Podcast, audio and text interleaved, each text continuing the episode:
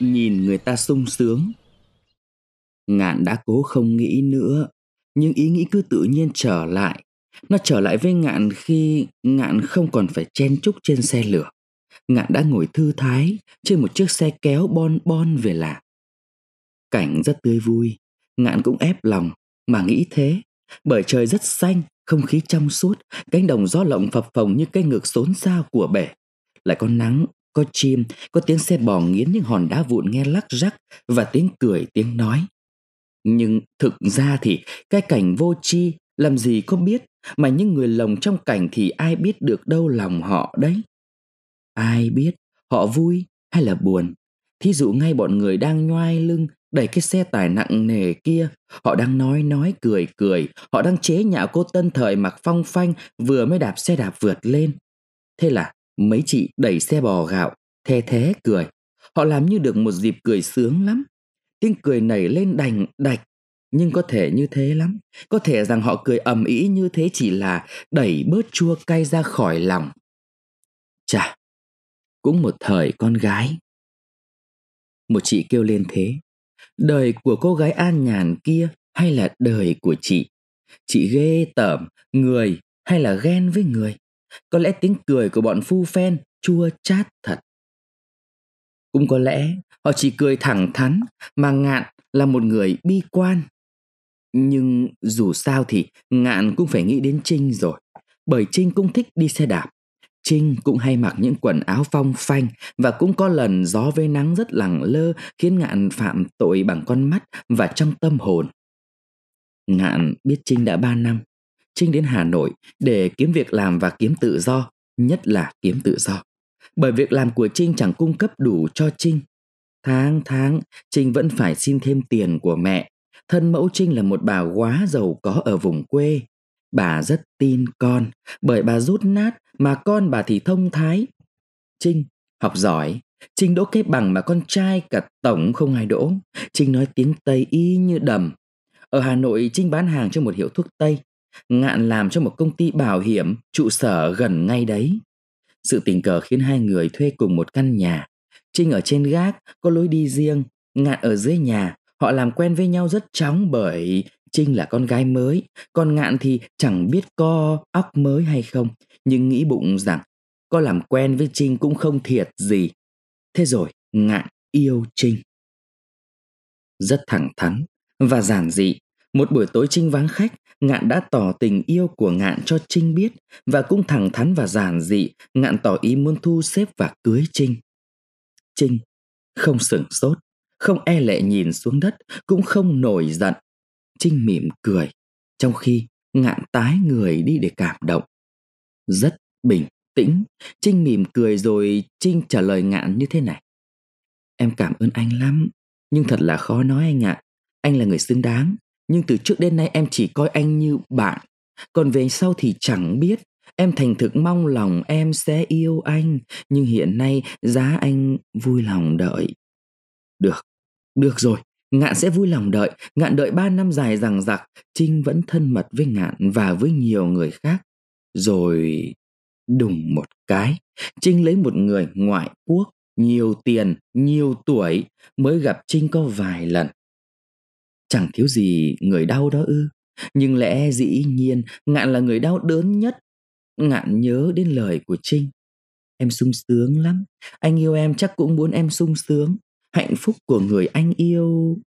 Ôi giả dối giả dối ơi là giả dối. Cũng như những người tình nhân trong tiểu thuyết khóc sướt mướt và bảo người tình nhân kiết xác rằng em phải đi lấy chồng anh ạ. À, nhưng cái tâm hồn em là của anh cái ý nghĩ hài hước ấy làm cho ngạn nhếch môi cười một chút nhưng cái cười rất nhiều chua chát ngạn dần dần thấy cổ ứ nghẹn và máu trong người sôi lên Ngạn ghét Trinh hết sức và anh ghét lây một số đông gái mới yêu kiểu cách lãng mạn, óc đầm địa thuốc viện của những nhà tiểu thuyết suốt đời nhìn trăng. Qua một cái ngõ chữ chi, Ngạn bước vào sân. Cái sân vắng như sân một nhà hoang. Không có thằng em út Ngạn vừa cười khanh khách, vừa quần nhau với con chó mực. Im lặng quá, mấy cây cao vàng lá đứng ủ rũ như cái chết đã lên đến ngọn.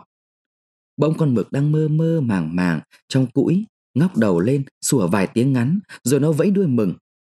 Mẹ ngạn ở trong bếp chạy ra, tóc bết mồ hôi, tay còn cầm đôi đũa. Bà lắc đầu ra hiệu cho ngạn đừng nói, vội vã chỉ tay vào nhà trên. Y hiểu ngay, Y biết trước thế nào cũng lúc mới bước chân qua ngưỡng cửa, Y cũng sẽ được nghe bà ngoại rên. Y lắc đầu, chán nản. Chả mấy lần về đến cửa mà y không phải nghe bà ngoại rên. Bà ốm kinh niên, một bệnh không thuốc nào chữa được.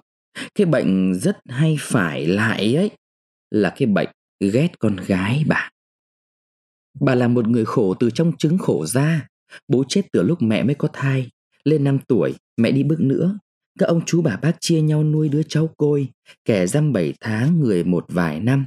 Rồi sau cùng không ai thừa cơm gạo mà nuôi nó nữa Thì người ta bán nó cho một nhà giàu làm con nuôi Nhà giàu nuôi, đánh chửi nó cho đến năm 17 tuổi Rồi chuyên tay nó cho bà mẹ chồng nuôi Và đánh chửi, nhất là đánh chửi Đến năm 31 tuổi Sau năm lần toan nhảy xuống sông Người thiếu phụ khốn nạn sinh được một đứa con vừa yếu đau Vừa con dữ, không làm gì được nữa Nên người mẹ chồng buông tha cho đi làm ăn riêng với chồng Bây giờ mới đến lượt anh chồng hành hạ. Y đánh bạc, y uống rượu, y ăn cắp tiền của vợ. Gia đình quanh năm lục đục. Vợ đay nghiến chồng, chồng chửi và đánh vợ. Con chốc lở, khóc nhanh nhách suốt ngày đêm. Sau cùng thì anh chồng thua bạc một canh to, bỏ làng đi để lại cho vợ và con thơ bao nhiêu là nợ. Mỗi ngày có đến ba bốn chủ nợ đến tận nhà chửi mắng và dọa nạt Thế là chồng chưa chết mà người vợ trẻ bỗng nhiên sinh ra quá chồng. Bởi suốt một đời khổ sở bên bà ngoại, ngạn không thấy một người nào thật khổ. Trong nhà bà toàn những người sướng quá. Từ con bé ở trở lên, bà bảo nó như thế là còn thần tiên đấy. Nhất là vợ chồng con gái. Trời ơi, chúng nó suốt đời trẻ như măng, chẳng phải lo gì, chẳng bao giờ đánh chửi nhau. Mà con vợ chiều chồng quá, nó mua rượu cho chồng uống. Chồng uống rượu vào rồi vuốt má vợ. Chúng nhăn nhở cười với nhau y như là con trẻ. Thế mà, chúng đã ngoài 40 tuổi rồi. Chao ôi, chao ôi, bà khổ suốt cuộc đời ki cóp từng đồng trinh một, để bây giờ chúng nó sung sướng. Chúng sướng quá, chúng không biết được rằng mẹ chúng đã khổ một đời hay sao? Thuốc độc cứ ngấm dần, thấm dần, chứ còn ngấm ngầm nhưng sau ngấm mạnh và đến lúc cái bệnh ghét nó phá tung ra ngoài. Ngạn lại gần giường, bà cụ rên hừ hừ giả tải như không trông thấy ngạn. Ngạn lên tiếng trước. Bà làm sao thế? Bà ngoảnh mặt ra nhìn rên rỉ. Cháu đây à? Bà chết mất. Bà nức nở và nắm lấy bàn tay ngạn. Ngày xưa gặp cảnh ấy thế nào y cũng xa nước mắt. Nhưng bây giờ thì y khó chịu. Y đã thấy bà nhắc đi nhắc lại bao nhiêu lần rồi. Y cố nén giận, cho giọng nói không gay gắt và bảo Thì bà còn nghĩ đến thầy bu con làm gì? Khốn nạn con ơi, con phải biết rằng người ta thì còn con năm có bảy, mất con nọ còn con kia. Bà thì mẹ có một con, con có một mẹ, mà bà thì bù đắp cho thầy bu con đến thế. Thế mà bây giờ nó bạc nó chả biết thương bà lấy một tí. Chúng nó chỉ nghĩ sao cho sướng thân chúng nó. Còn mẹ có chết khô chết nỏ cũng không buồn nhìn nhõi. Thầy con thì rượu chè lu bù Ba chén dấn vào thì nói khoác. Một tấc lên đến rời Thật là một đứa ăn càn nói bậy. Bà nghĩ mà xấu hổ với người ta quá Bảo mãi mẹ con phải can nó dần dần Nhưng mẹ con thì can đã không can Lại còn mua thật nhiều về cho nó uống Suốt đời không dám nói động đến cái lông chân nó Chỉ sợ nó đi Tao thì chồng tao đi từ năm tao mới 23 tuổi, tao cũng không chết đói, tao cũng nuôi nấng gây dựng được cho bu mày. Ngạn, đờ mắt, thở dài. Lúc nào bà y cũng còn nghĩ đến người chồng bạc bẽo và lấy làm đau xót vì có những người chồng không bạc bẽo bằng chồng bà. Câu chuyện đổi chiều, bà cụ đã được khỏe và được ngạn kiếm lời an ủi nên lòng đã nhẹ. Bà lại nghĩ đến cái việc tạo hạnh phúc cho cháu Ngạn ơi, con nên thương bà một tí. Bà bây giờ già yếu hay ốm bai đau. Thầy bu con thì đã không cho bà cậy được rồi. Chỉ còn con, mà con thì đi vắng luôn luôn. Hay là con đưa bà lên Hà Nội? Ừ, Nhưng con cũng phải lấy vợ đã Con nên nghe lời bà Con bé ngoan đáo để Được người, được nết Giá phải lần khác Thì ngạn đã gạt đi Nhưng lần này thì y nghĩ ngợi con bé ấy là Duyên Một cô gái mồ côi. Nhà Duyên cạnh nhà y.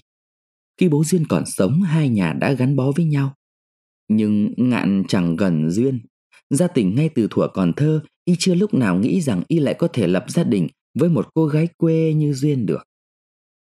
Duyên đâu có hiểu, Duyên vẫn đi lại nhà ngạn mãi, Duyên làm thân cùng bà cụ, bà cụ thương Duyên cùng một cảnh như bà tuổi trẻ. Bà yêu Duyên lắm, bà đã bao nhiêu lần ép cháu bà lấy Duyên.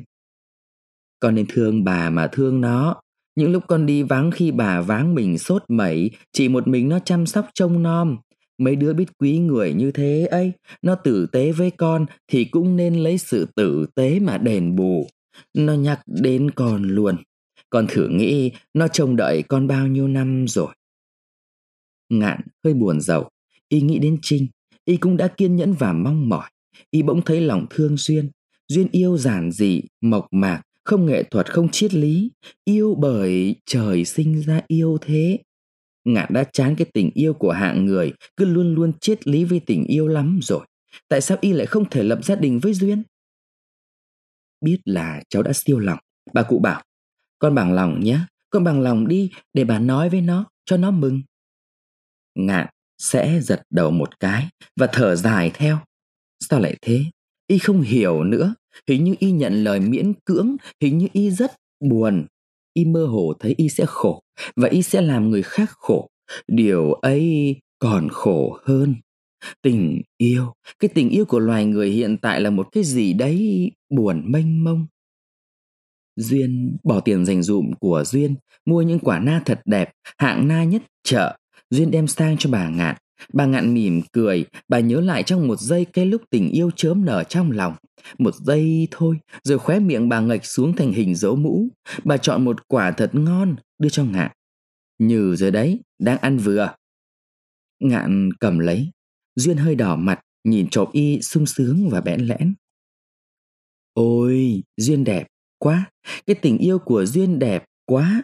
Ngạn ăn thong thả, quả năng ngọt lự và thơm thoang thoảng Mặt y sáng sủa và như có một ngọn lửa ở bên trong giỏi y mỉm cười nhìn Duyên. Duyên càng bẽn lẽn, càng đỏ má. Duyên cúi mặt, tay mân mê cái đầu dây lưng đuổi của bà cụ, rồi Duyên cười ngượng nghịu. Bà ạ, à, gạo hôm nay kém quá, một đồng không được mười đấu con. Chết nhỉ, nhà con đã phải trộn thêm ngô rồi. Ngạn nhìn Duyên thương hại, nhưng bà cụ bảo, chà, con ạ, à, con trẻ ăn cơm ngô càng chắc dạ, Bà thì ngày xưa cơm ngô cũng chẳng có mà ăn đâu, cứ phải ăn cháo rau má trừ cơm là thường đấy. Em gái ngạn cầm vào một phong thư, bà cụ hỏi, thư của ai đấy? Thư của anh ngạn ạ. À. Bóc ra xem, không biết lại sao đây, nó vừa mới đi chủ nhật. Cô cháu bóc, cô vừa lẩm nhẩm đọc và cười tủm tỉm. Gì thế cháu? thư cho chị Duyên bà Anh ấy bảo anh ấy đang thu xếp tiền cưới chị ấy, cưới xong sẽ đưa chị lên Hà Nội ngay. Mặt cụ sầm ngay lại, môi bà hơi bĩu ra. Bà bảo cô cháu đọc, cô đọc hơi ngượng nghịu bởi toàn những lời tình tứ.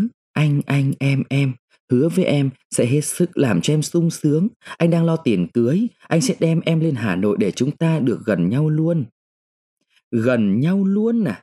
Bà cụ thấy ngực nóng gian lên như lửa đốt.